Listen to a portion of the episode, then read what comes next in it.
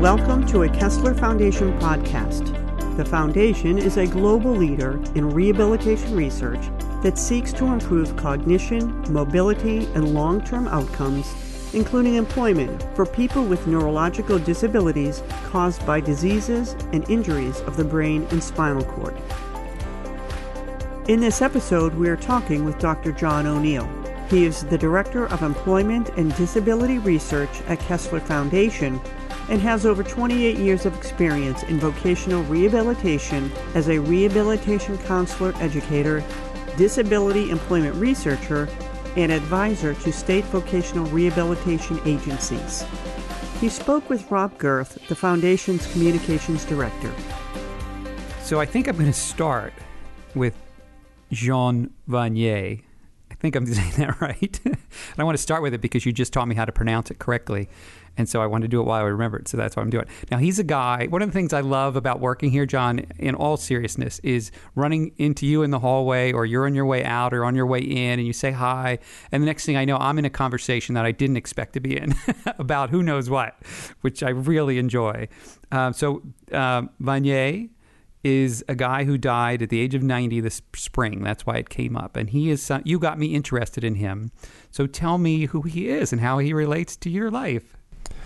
Well, he's, um, I never met him. Uh, I've always admired him from a distance and his work. He uh, is a French Canadian, but he also spent a lot of time in, in, in France. And uh, he has very strong uh, religious beliefs, which are um, very Catholic in, in origin. And he um, got engaged in um, um, with disability by um, sharing his life with individuals with disability, um, and he brought them into his home and started something called the L'Arche movement, which is actually international at this point and uh, it's basically it's based upon his notions of um, life sharing, for lack of a better term. But there are many L'Arche communities around, uh, particularly in Canada, but in the United States too, where uh, people uh, in the community. Um, decide to share their lives with individuals, uh, typically with uh, pretty severe disabilities, often developmental disabilities, and instead of instead of individuals being paid to care for people with disabilities, it's individuals without disabilities uh, sharing their lives with people who have disabilities and um, um, so it's um, it it um, because it's voluntary and no one's getting paid and there's no um, there's no uh, government involvement and it brings a lot of value to the lives of people with disabilities. Um, because they're truly integrated into the community. And they're they're living with and sharing their lives with with folks who really care about them. Which gives you a, what a great idea. But it must give those people that are doing that quite a different perspective. And that's kind of what we try to do here too is try to give a perspective. Mm-hmm. So he, he even said like how much it changed it, it would it changes people. It changes for him when he first started doing it how it changed his just whole outlook on life and how he was like oh I'm looking at life all backwards how I'm doing it. Mm-hmm. yeah. And so how is how is his teachings come into your daily work habits or your your life stream? How has it directed you or focused you? Well I'm not sure it focused me. It just sort of emphasized uh, some notions that I had about disability and the place of disability in the, in the world. Um, I, I was also mm, very influenced by some of the literature that is out there. Um, um, and it's not academic literature necessarily. It's more historical and uh, and um, uh, and how vulnerable uh, disability communities are. Um, and it, it is a known fact that during the Weimar Republic, uh, prior to the rise of Nazism, uh, people in institutions who had disabilities were uh, really the, the, the, final solution was hmm. piloted on those individuals. Hmm. And, um, you know, there was a, historically, it's a historical fact that there was a, uh, you know, a committee in Germany of um, health workers um, and physicians who were sent, you know, documents from institutions, and they were given the task of deciding whether uh, individuals would uh, be uh, killed or not. Hmm. And um, and so that historical uh, fact uh, kind of influenced my life in terms of wanting to uh, wanting to um, you know be part of a community that was um, um, advancing the well-being of, of, of individuals with disabilities. Was it always uh, to be a researcher, or did you start somewhere else? Um, well, the uh, my work as a as an undergraduate, I was focused on experimental psychology, and um, and I had uh, assumed that after you know, after my undergraduate degree, I would go and uh, move on to graduate work in experimental psychology. Um, but I had to do alternative service uh, because I was a conscientious object- objector during the Vietnam uh, War. Okay.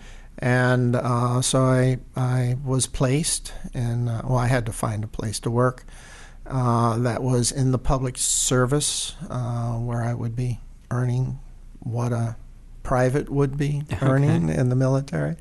Um, and uh, so I found a, a, psychiatric hospital in western New York State, uh, Gowanda State Hospital, uh, where I worked as a an, uh, a therapy aide on the uh, on the wards there, hmm.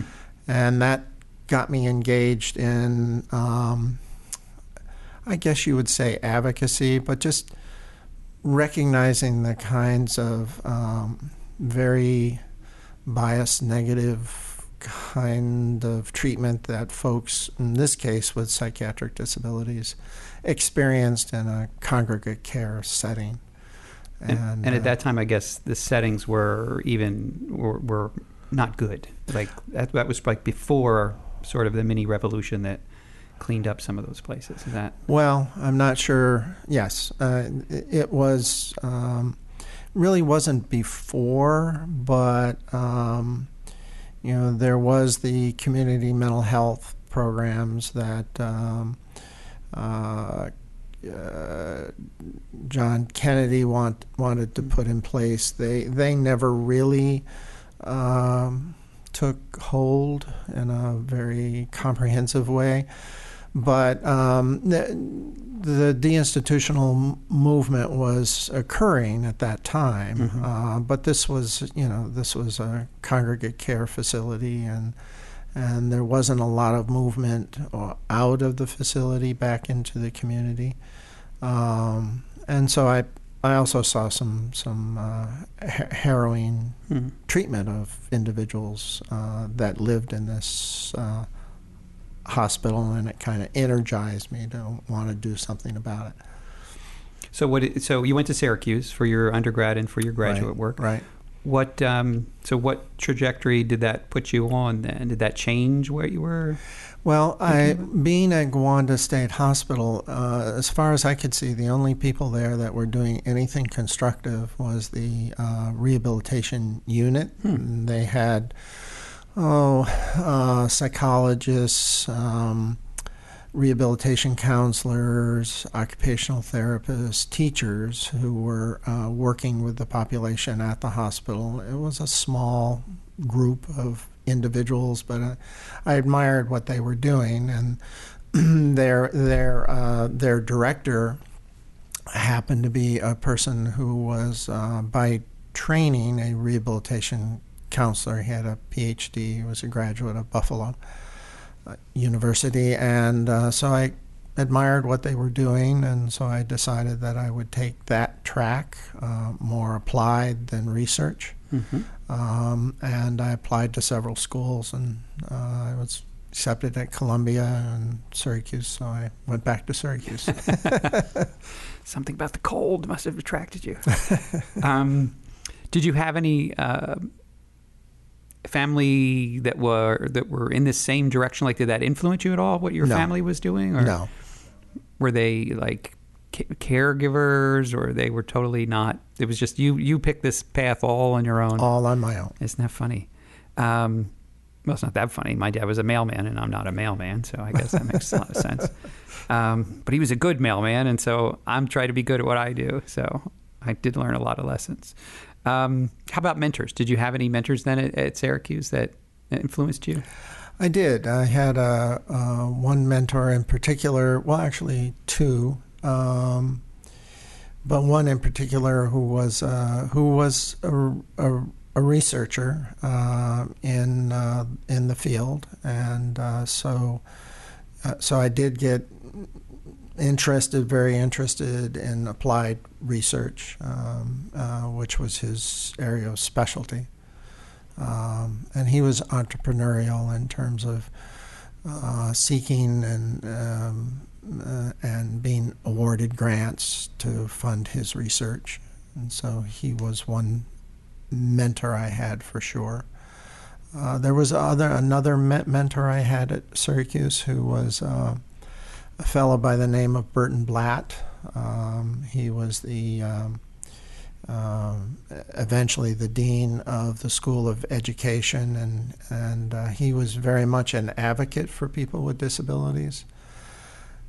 And he wrote, he did a photo essay of the um, uh, the um, uh, the uh, uh, the treatment of particularly folks with developmental disabilities, intellectual disabilities, the uh, abuse that was occurring in uh, large congregate care settings all over the Northeast. Hmm. And um, he did a pho- photo essay of that. Uh, it was a book called Christmas in Purgatory. Hmm. And um, he actually um, he tried to get um, uh, funding to publish the book from the Kennedys and uh, Bobby was running for senator in, in New York State, and um, they both Bobby and Jack said, uh, "Well, we'll we'll pay for the publish publish publishing your book, as, as long as you reveal to us um, where these institutions are, um, so we can." Probably uh, make them into uh, some sort of political hay. Ah, And Bert Bert Blatt said no, and uh, so they didn't publish his book. But he ultimately got it published. that's funny. and he, he had promised uh, the the directors of these institutions that allowed him a- a- access that he would keep the uh, the information anonymous. Hmm. So So a lot of your, uh, uh, so the, it's sort of happenstance that you were a conscientious objector, so the Vietnam War, and that kind of pushed you in a direction that right. unexpected direction.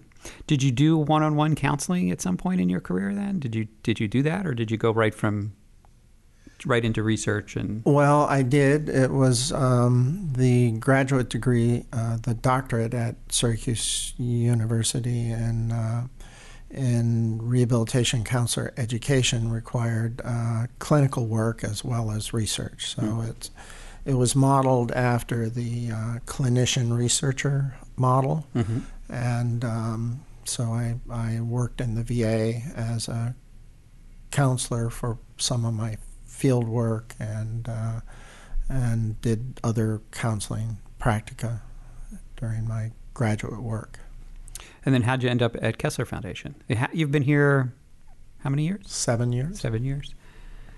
Well, after my after I graduated from uh, Syracuse with my PhD, I I was uh, looking for work, and um, I saw a job that was available at the Rusk Institute for Rehabilitation in New York at New York University Hospital, um, and um, so I applied for that job, and um, it was um, a job where I was um, involved in. Uh, field testing uh, something called the rehabilitation indicators, which were indicators of rehabilitation outcomes uh, in terms of skills, activities, etc.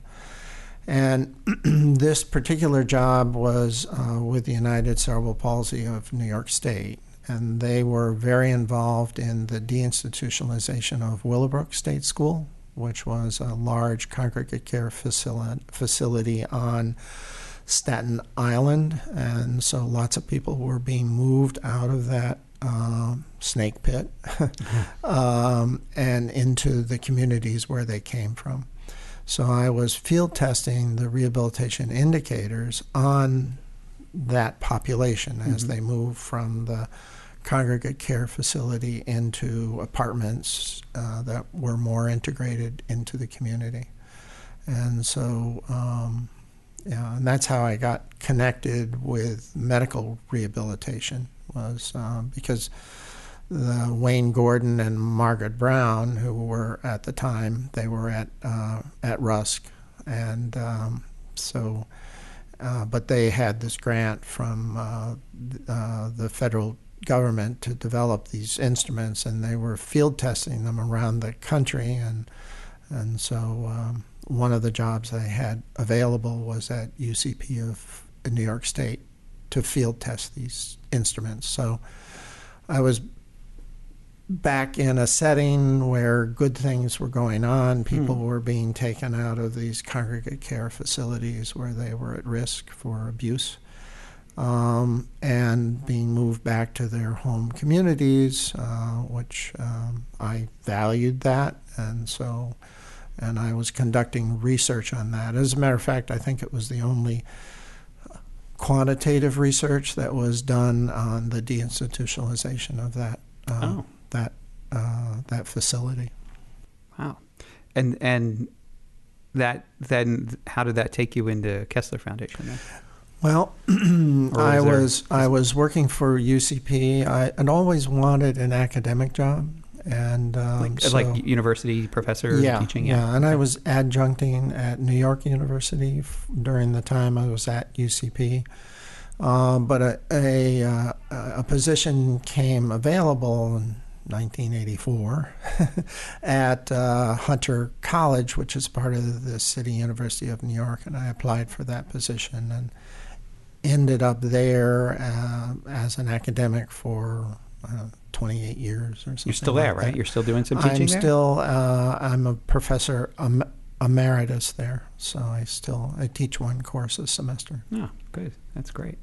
What's what's normally the course? Is it the same course or is it? It's all always the almost always the same course. It's the um, uh, it's the basic foundations course in rehabilitation counseling. Hmm and vocational rehabilitation.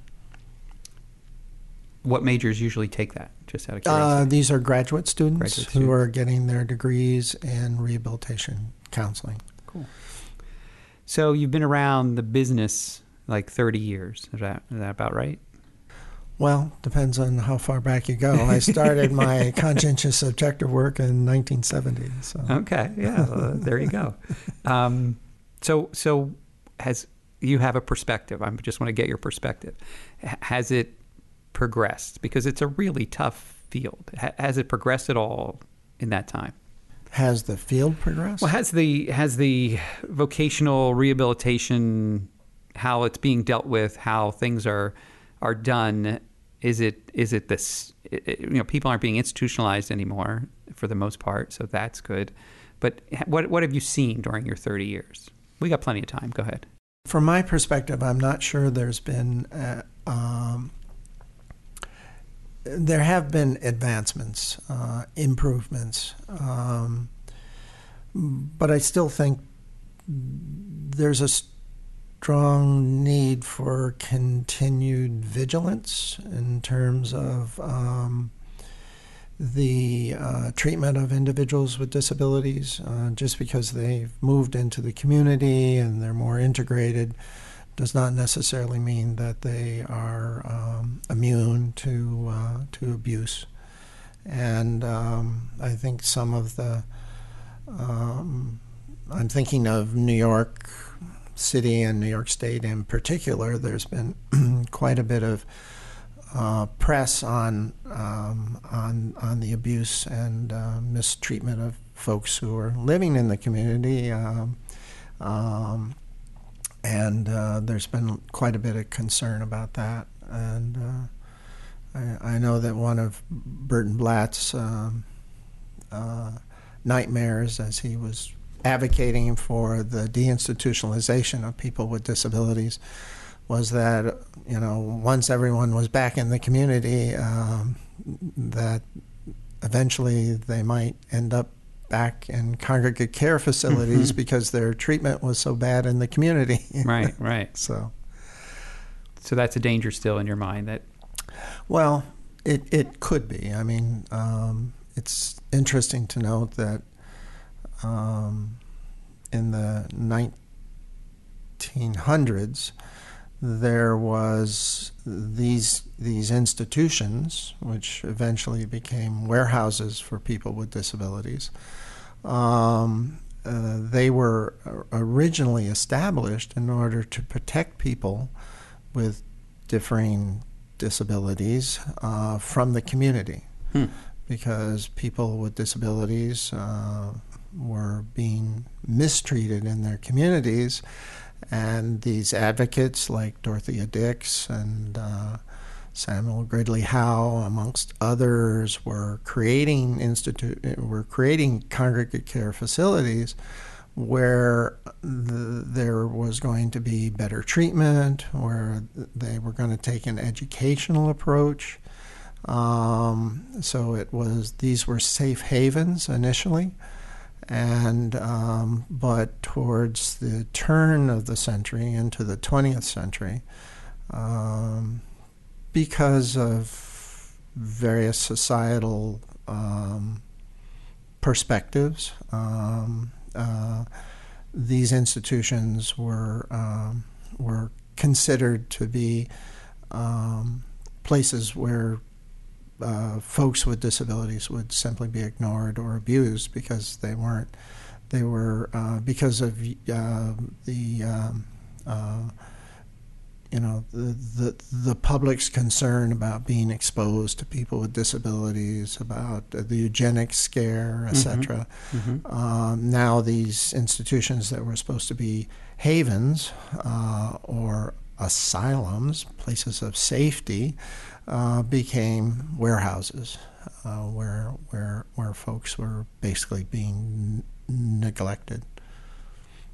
So that was one of Bert's nightmares that we would return to taking people out of communities and putting them back in congregate care s- settings for their own protection. right. Is there is is there a bright side anywhere along in the history here that you've been involved? Is there is there progression that you see? Yeah, I think there is. I think um, the particularly in the in the in um, there's been a lot of work to improve community community based care and to shift funding uh, from these hospitals, congregate care settings back into communities. Um, there are very strong advocacy groups, uh, many of them, and um, and uh, I, I, think that is uh, all for the good. I'm just thinking of uh, the ARCs and APSE and and other organizations. Uh, there are quite a few or organizations that are advocating for folks with psychiatric disabilities as well. Uh, very grassroots organizations initially, but they have grown and they have quite a bit of clout and uh, influence. Getting people out of these. Getting people out of congregate care settings, but also improving the community based care that exists. Finding ways to, uh, to keep people safe and, um, and thriving in the community. And there is some resistance to that, right? It's not all like everybody's agreeing that this is what we should do. Yeah, that's true. Uh, there has been some resistance, um, but I, I think that has even waned quite a bit. Hmm. So. So let's switch gears for a second. Then Mhm. let's let's let's talk about some things that you that you're doing here at Kessler. And one of them is what I was introduced early on is this first Friday of every month. We all wake up early and come to the office, and we wait for us here and in the at the University of New Hampshire. There's a group that's doing the same thing as we work on this project together that we call nTIDE, um, and we wait for the uh, jobs report to come out, which comes out I think at 8:30, and then 8:30 a.m and then we um, interpret those numbers from the jobs report and, and apply them to people with disabilities as far as the workforce goes. Tell me tell me about that what we what that is supposed to be doing for us. Well, the um, keeping the employment situation amongst people with disabilities front and foremost in the public eye, um, I think is is the intention of that. Um, you know, back in six years or so ago, uh, we decided to, you know, plant our flag in the sand, and um, it's not a particularly complicated process. Uh, to customize the data when it comes out, and um, and but doing it every month and uh, connecting it to a webinar, which we, uh, the University of New Hampshire and and the Kessler Foundation co-sponsor, connecting it to an educational webinar the same day and doing it every month 12 times a year. Rain or shine. uh, rain or shine. And then uh, and then the the good work that uh, the University of New Hampshire as well as the Kessler Foundation does in terms of getting it out to the public I think uh, is is uh, our intention was that it would make a difference. And this is about um, letting people know how many people with disabilities. So the, the employment numbers are about how many people that are, are looking for work. How many people that are looking for work are finding jobs? That's what the employment numbers in general are about. And what we focus on is the number of people that are living with a disability that are looking for work, or what, how how they're what percentage of them are actually finding work month to month. Right. That's that's what we're talking about. Well, yeah, it's yes. We're we're we're looking at workforce participation, which includes looking and having a job, and so we uh, we emphasize that having a job um, because that's the ultimate outcome. So and and certainly we we also look at those that are looking and working. And then over the six years, d- does the employment of people with disabilities rise and fall with the job numbers, or does it go counter to the like if if unemployment rate is good for people that uh, are living without a disability, is it also good or bad for people living with a disability? Well, the um, we've been doing this since the uh, beginning of the Great Recession. Mm-hmm. So for people with and without disabilities, we were tracking downturns. Um, and uh, well, we weren't doing it from the beginning of the Great Recession, but we, we, we were several years into the Great Recession. And, um, and what we saw was uh, there were downturns for people with and without disabilities. Um, and the upswing was started for people without disabilities sooner than it did for people with disabilities. It continued, the employment situation continued to deteriorate uh, for a couple years uh, past when people with disabilities were getting jobs Hmm. uh, or were returning to the same job job rate um, at, uh, they had at the beginning of the Great Recession. Um, we did begin to see some improvement, um, and I think it was about 2016 for two years. Uh, there was an there was a steady uptick amongst people with with disabilities, and uh, that's kind of plateaued at this point. Um, and uh, we're obviously hoping that it will uh, that there'll continue to be an uptick. Um, but the, the discrepancy between people with and without disabilities has always been great, um, and it's uh, And by Yeah. great, you don't mean good, you mean big. Big. Yeah, It's okay. been big. Yeah. It's been, you know, it can be as the discrepancy has been as high as 40%. Wow. So it's, it's, uh, it's a big discrepancy. And all, much of the work that the foundation does in terms of its grant giving is, is focused on trying to, trying to, uh, um, lessen that, that gap. Yeah, affect that number. Like that would be the ultimate goal is to be able to Right. take some credit in having some effect on that number. Right. Yeah. I know you don't really like to speculate, but I'm going to ask you if you would, because I know on the on the webinar we do on the first Friday, we don't really talk about oh, it could be this, could be that. But do you have any feel, you know, after you know doing these this nTIDE uh, for six years, do you have any feel for reasons for the ebb and flow? Is is it just the economy, or and and that gap that we're talking about? Is is is it just people's attitudes? Is it just uh, you know, are we fighting the same thing that we've always fought? That people living with disabilities just it, it they're too much trouble. Probably can't do the job anyway, so why should I bother? It's hard enough hiring people. Is it? Give me some insight into that. Speculate for me, if you would. I think certainly amongst employers. um, well, let let me back up a little bit. Sure. Um, you know, amongst employers, they've been very um, forward in um, pushing the diversity agenda.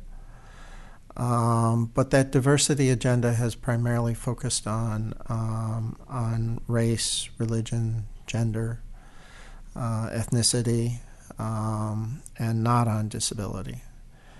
And uh, as a matter of fact, uh, the employer, the supervisor's perspective survey that we recently did, it was of six thousand plus supervisors across the country, uh, asking them about uh, their uh, employers' uh, practices. Uh, we found that there's a very small proportion of those companies that they worked for that included disability in their diversity agenda. Hmm. So it wasn't on the table even when Wasn't they were talking the about table. diversity. Yeah, about 12% of those corporations uh, included disability in their diversity agenda.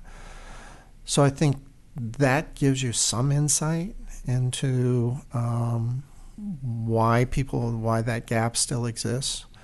Um, Just sort of a lack of awareness. Is, do you think that, or yeah, I think it is bad- lack of awareness and and um, yeah, and uh, you know that even that's beginning to change. I think somewhat, um, and um, you know I, I don't have any numbers to support that, but I, I, I have a sense that it's beginning to change. There, there, um, there's a lot of um there has been a an an effort to connect um, programs in the community that focus on um, employment and disability to corporations.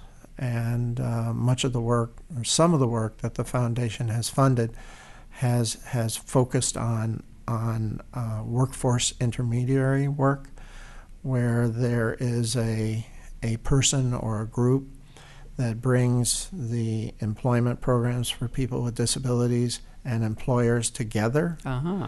and uh, so that workforce intermediary um, activity has increased, and and uh, more people are getting involved in that, uh, being the intermediaries. So, and the um, intermediary can help um, help the company adjust and help the people adjust. Right. And the company, that's they don't have to figure out how to do it on their own. They do not have to figure out how to do it on their own because employers uh, typically have said well, where are these people with disabilities? We will hire them, and uh, and and the people with disabilities are saying we're here, but they don't seem to. They're to never know in how the to, same room. never in the same room. So uh, this particular m- model is being used extensively within the uh, within the community across the country. I think it holds promise. Well, you, I want to. I don't want to handcuff you here. So let's talk about the, the surveys, the, what we call the national employment surveys. You, you mentioned the the one that was for uh, supervisors. That was the 2017 one, mm-hmm. but you did one in 2015. So let's, mm-hmm. and then you're doing one for 2020. Mm-hmm. So let's take a minute and, and just talk about each of those. So the one in 2015 is the first national survey to look at the workplace experience for people living with disabilities. Is that is that a good capsulization or? Or give me your own? Well, it's it's not the first survey to do that. No. Um, but uh, the one, well, first of all, it, it was nationally representative survey, and um, but its its um, innovation was that it not it didn't only delineate the barriers that people with disabilities face in the uh, in terms of finding work, getting hired, and onboarding. It also looked at um, how those barriers uh, were overcome by people with disabilities. What did they do? You know, how many of them felt they overcome overcame those barriers, and if they did, what did they do? So that was an innovation, um, and it was really focused on on striving to work so, um, you know, the, the, employment rate amongst people with disabilities is what, 30, little under 32%, right? Uh, well, in this survey, we found that over 64% of, of, of individuals with disabilities were striving to work in hmm. one way or another. They were either looking for work or they'd actually held a job after the onset of their disability. Um, and people were working, you know, most everyone was working more than 35 hours a week. Hmm. And if they weren't, they wanted to. And if they were working 35 hours a week, a good proportion wanted to work more hours. Hmm. So uh, it was trying to change the dialogue as to oh, look at how bad it is, look at how all, what all the barriers are that people with disabilities face, um, and tried to change the dialogue and make it more of a striving to work as opposed to, oh, boy, all those poor people are unemployed. Right, right, right. Oh, I'm, I'm going to make an edit point here. Um, your banging is, oh, I'm, I'm, hearing it. So you didn't bang the whole first 30 minutes. And you, suddenly you were making points. It was good. Um, you need a bigger. yeah, yeah, yeah, yeah. So this survey was really about talking to people living with disabilities, not their employers, or or it was going right to them.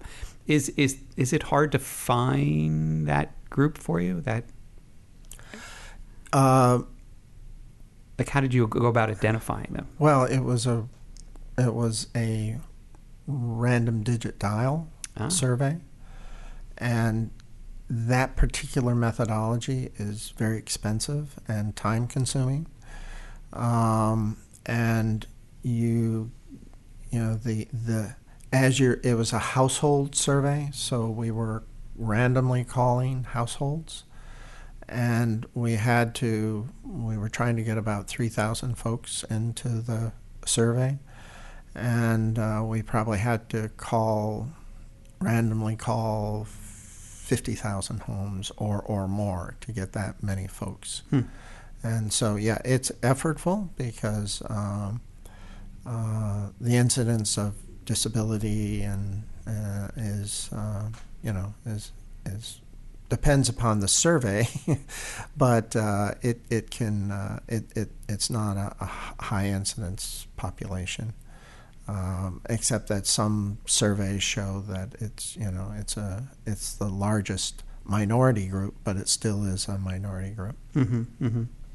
And then the 2017 survey we, we touched on was for supervisors. So tell Correct. us, tell me more about that. What was the point of that? Well, the point of that survey was to surveys that have been done of employers in the past have used Dun and Bradstreet list, listings in order to identify corporations Mhm. that they would call, and um, and um, that the surveyors would call, and they would be put in touch with either a CEO or some uh, human resource person or a vice president or you know someone who was in the C-suite, who was in leadership. Mm-hmm. And um, we always felt that, mm, well, first of all, the people who were being talked to knew that the surveyors knew the company they were working for. Mm-hmm. So there's kind of an, an, an um, a social desirability built into their responses in the sense that they're not going to want to make their company look bad. Right. Doesn't mean they were exaggerate or lie necessarily, but there would be that social desirability factor. Right. Yeah. They had also the the surveys were uh, done by some of my colleagues, uh, but they were kind of rudimentary and um, um, um, they they would ask about barriers, but they would have a a, a, a list of barriers that, that that they that through experience and anecdotal information they had developed this list of Hmm. barriers, and um, and they never asked about how these barriers might be overcome. Um, and there was very little qualitative information. Um, the past surveys had also asked about practices in terms of hiring, on, uh, recruiting, hiring, and onboarding pe- people with disabilities, but they never got at the effectiveness of those, perceived effectiveness of those um, practices.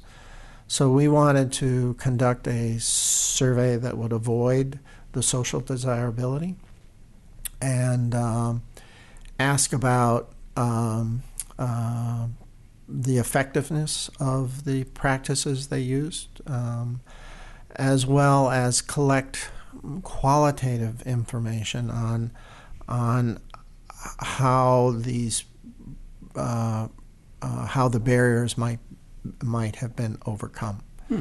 And so we developed this. So we decided to talk to uh, supervisors. Well, another factor was when you're asking someone in the C-suite or in leadership, they don't know what's happening on a day-to-day Right. Right. basis. I mean, They're not in the loop. Yeah. uh, yeah, yeah. They're they're they're, not walking the floor. They're not there, right? Yeah.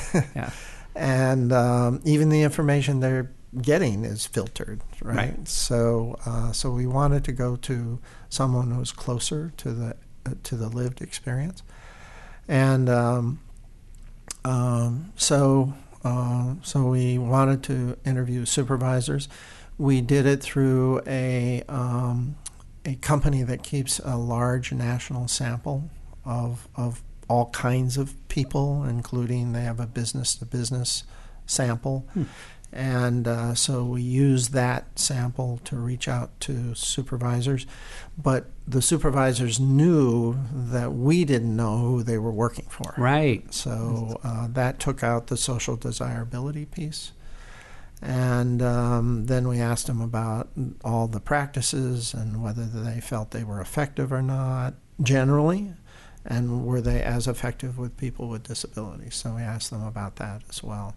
So it was a, it was a, it was leaps and bounds um, beyond what uh, the other surveys had been in the past.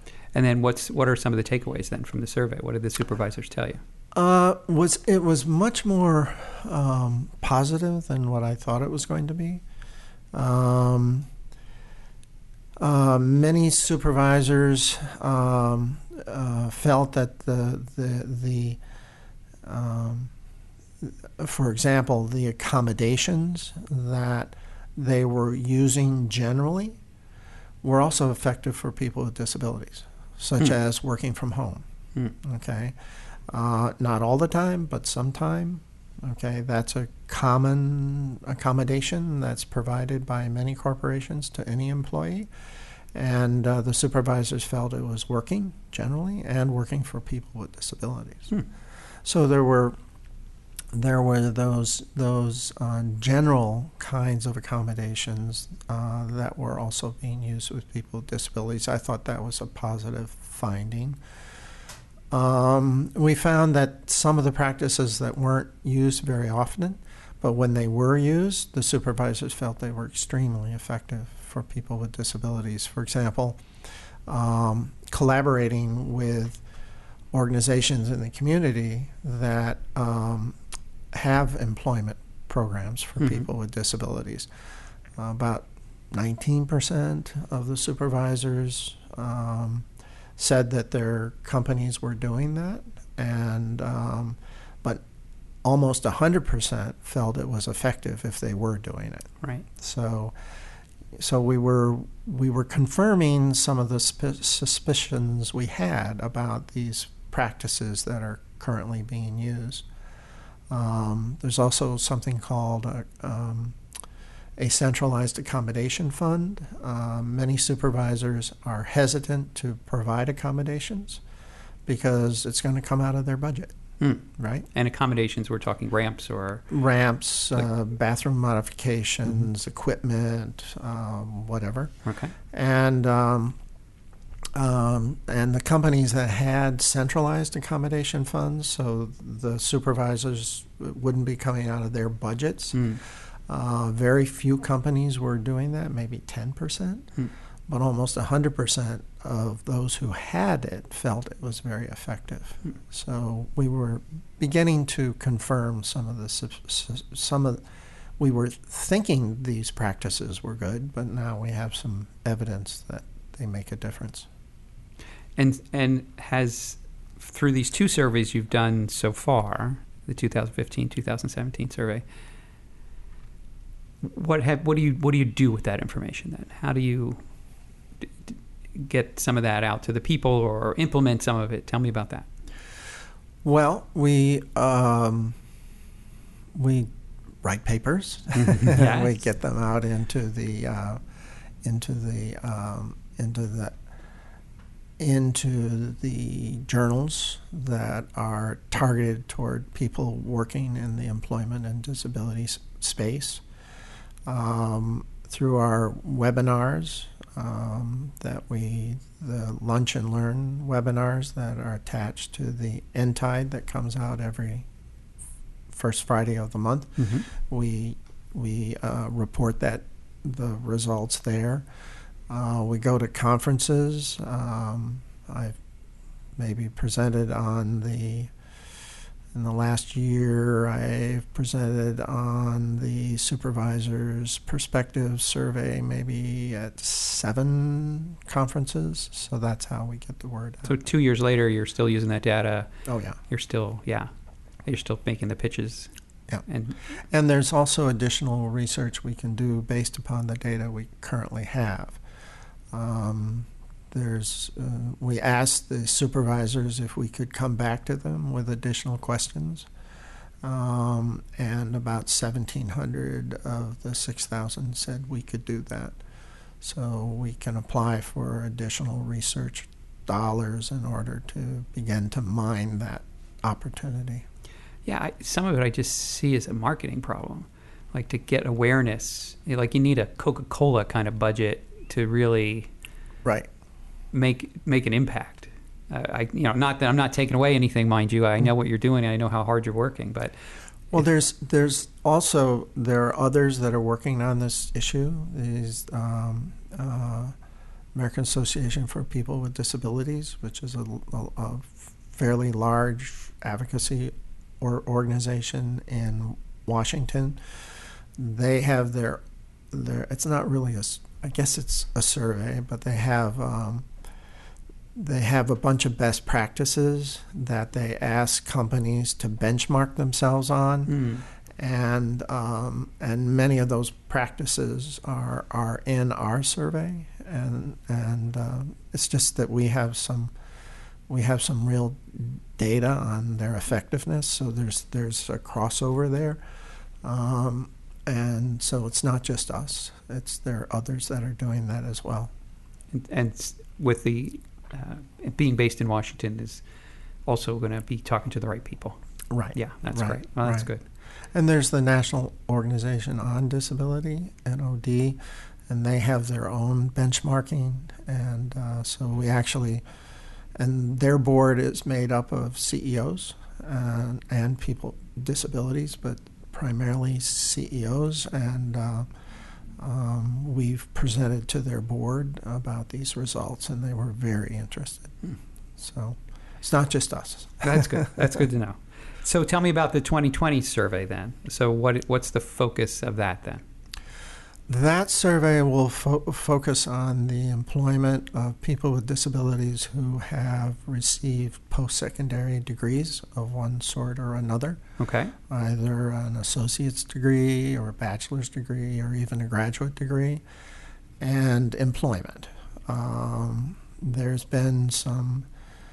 Um, there's been some research that's been done uh, by you know, individual universities showing that people with disabilities who get uh, po- uh, post-secondary degrees are not getting employed as readily as people without Hmm. disabilities. And um, in some ways, if, if you know, if uh, folks with disabilities who are getting graduate degrees, you know, from like Berkeley, Right. can't get employment after graduation, something's wrong with that picture. yeah. So, um, on the other hand, some of the um, some of the national surveys uh, done, um, some of the census surveys have shown that um, the benefit that people with disabilities get out of uh, having a graduate degree, even those even though there's just, just in earnings, for example, even though there's a discrepancy between people with disabilities and people without, the bump up that people with disabilities get from increasing uh, degrees hmm um, is greater than the bump up that people without disabilities get. Hmm. So the benefit is greater, and so let's let's find a way to in, lessen that gap uh, between people with and without disabilities who have post-secondary degrees. Let's lessen that gap because um, because it, it, it is definitely a benefit. It, it raises all boats. It's a tide that raises everyone's uh, boat, uh, people with and without disabilities, but those discrepancies still exist. And let's see if we can close that gap um, even more. And so for this survey, what what's your methodology to, to find the people? Well, we're going to use uh, the uh, survey service, the Qualtrics, that maintains this large, very large national sample of people with uh, of people, period. Mm-hmm. Um, and we're going to use them to to find individuals with disabilities that are, you know, a couple of years out from getting their degree, and uh, and ask them about what their situation is uh, currently in terms of employment, but also uh, what happened to them while they were getting towards the end of their degree. What kinds of services did they get? What kinds of supports? Um, and we're going to try and figure out why why this gap exists. Um, and um, we are also going to have uh, another sample, a matched sa- sample of individuals without disabilities in the same situation, Hmm. so we can begin to understand more about why the disparities exist. And and this survey would be of interest to universities to, to improve their systems, or is it Yeah. a, a bigger audience than that? I'm assuming? I think it's bigger than that. I think uh, it's really for the workforce development uh, community, which includes universities. Uh, universities and uh, post-secondary institutions are their feet are being held to the fire uh, by many uh, different groups in terms of the workforce outcomes Mhm. um, that they are, you know, that they're contributing to or not. And we're ta- when you say many different groups are holding your feet to the fire, you're not just talking about disability groups. You're no, talking no, about I'm other. talking about yeah, I'm talking about the U.S. Department of Education and Mm-hmm. and Congress, and okay. so you know we're spending all this money on loans for kids, youth, young adults uh, with and without disabilities, and you know what's the impact? Right. And um, you know there's there's a there's a real problem with people not finishing their degrees and then not getting better jobs generally. Um, and uh, we know it's true for probably it's also true for well we know it's true for people with disabilities as well. And the results of the 2020 survey will be in uh, right around the time of we as we're celebrating the 50th anniversary of the ADA. Is that Yes, correct. So sometime in the summer. Yeah, and al- also, you know, these folks that are, um, you know, that are, um, you know, uh, just a few years out of post-secondary education at the time we do the survey, they're the children of the Americans with Disabilities Act Mm, because they were born after, right. just after, right. and uh, so you know, if those disparities still exist, uh, which they probably will, uh, it it'll there'll be more impetus for for movement forward because if if anything should have improved, there are a lot the Americans with Disabilities Act should have. Right. So it's sort of a litmus, lit, litmus test. Yes. Yeah. And then what's the, um, what would it be, 2022, 2023 survey? Do you have any? You've got a pattern here. I'm just curious if you've thought ahead. I should live so long.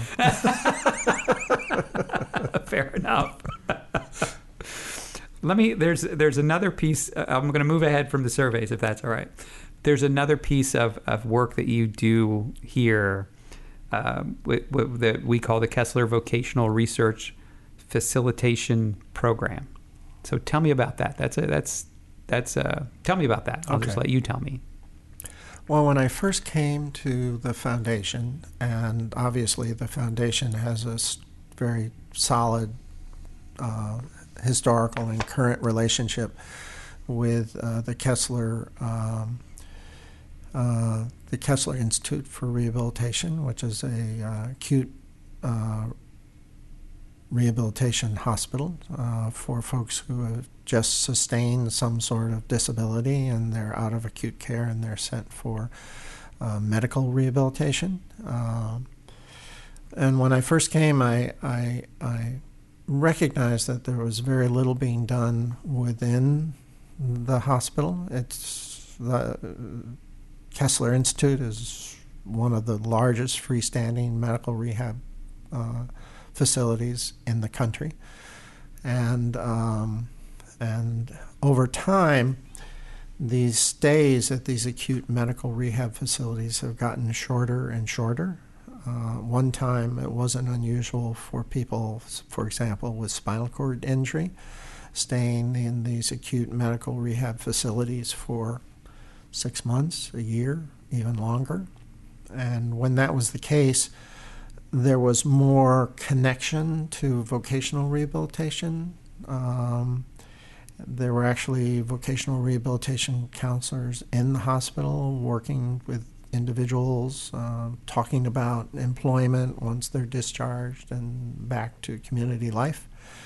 Um, but as the stays got shorter and shorter, it's not unusual for someone with a spinal cord injury to be in acute medical rehab for four mo- four weeks. Four weeks. four weeks, as opposed to six months or a year. And that that shortness has not is not necessarily because hey we've gotten really good at this. It's, it's does it have to do with insurance money? Is that the bottom it has line? to do with insurance. Yeah, and the and the emphasis now is really on um, the emphasis now during that per- period is is getting people up and moving Mm. and and physically functional again. And there's been no room for focusing on employment Mm. because the hospitals are reimbursed for what they do medically, not for what they do socially. Right, right. Um, so I I felt that there was a possibility for some early intervention on the inpatient unit, uh, vocational rehabilitation intervention, uh, but only if there was follow up post discharge. Um, and there's a whole movement these days around early intervention and many kinds of issues uh, related to healthcare and uh, also in terms of employment.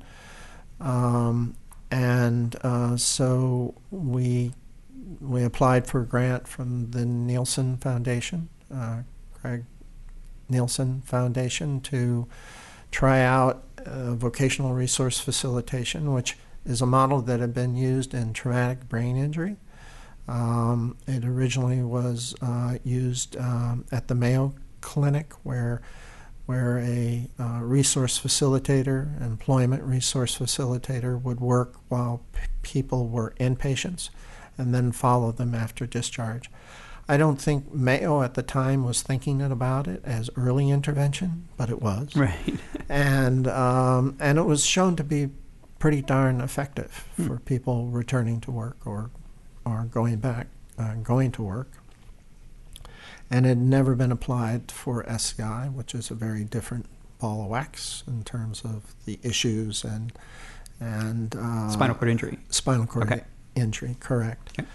And so we applied for this grant, and uh, now we have funding from the state vocational rehabilitation program to continue this service, and um, and it's being it's being done at KIR, and we hope to. Uh, we hope to move it out to other acute medical rehab facilities. We've gotten some interest uh, from the um, some other um, acute medical rehab facilities around the country uh, who would be interested in uh, engaging in such an effort. And we found that the return to work rate is much better um, for people with spinal cord injury who are part of this model than the benchmark that the uh, spinal cord injury model systems data shows. For example, the return to work rate one year after uh, being discharged in the model systems, overall, the model systems And all. just inter- interrupt. The model systems is a nationwide sort nice- of collection of data from all over the country, and there's a lot of statistics available to you, and that's what you're referring to. Right, that's okay. what we're referring to. Okay. And that, um, so their benchmark is you know, at one year post discharge, about 12% of individuals with SCI return to work. And we're finding at KIR that's about 31%. Hmm. Um, So it's it's an improvement, Wow. Yeah. considerable. I mean, if you just looked at 31% and didn't have a comparison, you'd go, eh, so what? But or compared to what, as my father used to say. That's great.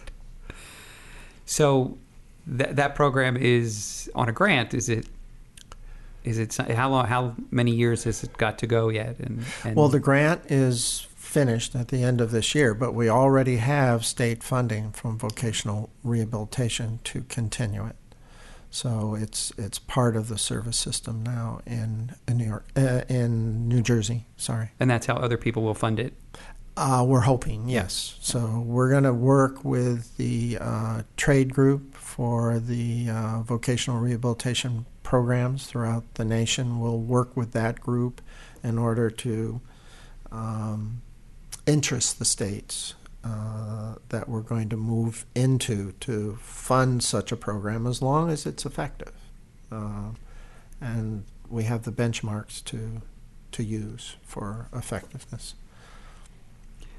So, what do you think this rehabilitation area will look like in, say, 10 years? Again, uh, w- excluding the fact that you may or may not be with us at that time in one way or another. Who knows who's going to be here? But what, what, do, what do you see? Where, where do you, what are the trends? What do you see? Where do you see it going? Well, it's not where I see, where I hope. Ah, okay, I'll accept that. Where do you hope it goes? That's a good. That's a good distinction. Yeah. Well, there there are opportunities. Um, uh, one opportunity is there's a there's a trade group for all of these medical rehab facilities, acute medical rehab facilities around the country, and there there are literally hundreds of them, uh, into the thousands. Uh, of these acute medical rehab facilities around the country that are working with people with spinal cord injury, and uh, Which is a growth, right? That that wasn't always the case of these acute facilities. Well, I don't know. I don't know how long the trade group's been in existence, um, but yes, it's it's certainly growth. I mean, when you see for-profit companies coming into this space and wanting to buy these acute medical rehab facilities, uh, you know it's a growth. Yeah. Okay. Uh, it's a growth industry. So um, so there's there's an opportunity there, um, and uh, to to move the these services these these collaborations between state vocational rehabilitation and acute medical rehab facilities. So there is that, and it's sort of like we're back to the future in a way, because at one time when the stays were much longer, there were many there were many of these facilities that had vocational rehabilitation counselors actually who were working from who were working for the state program who were outplaced into these medical Hmm. rehab facilities either full-time or part-time. Uh, but that went away when the medical rehab stays got shorter and shorter. And do you think technology is going to play a, a key role in this, or? Technology definitely will play a role uh, because spinal cord injury and returning to work and technology is key. It's a core. It's a core element of returning to work in one fashion or another. And I'll give you my final question, which is, and we've already discussed your longevity, but what do you, what do you like about working at, at Kessler? What keeps you here? Um, all the opportunities uh, to engage in research um, and um, they're just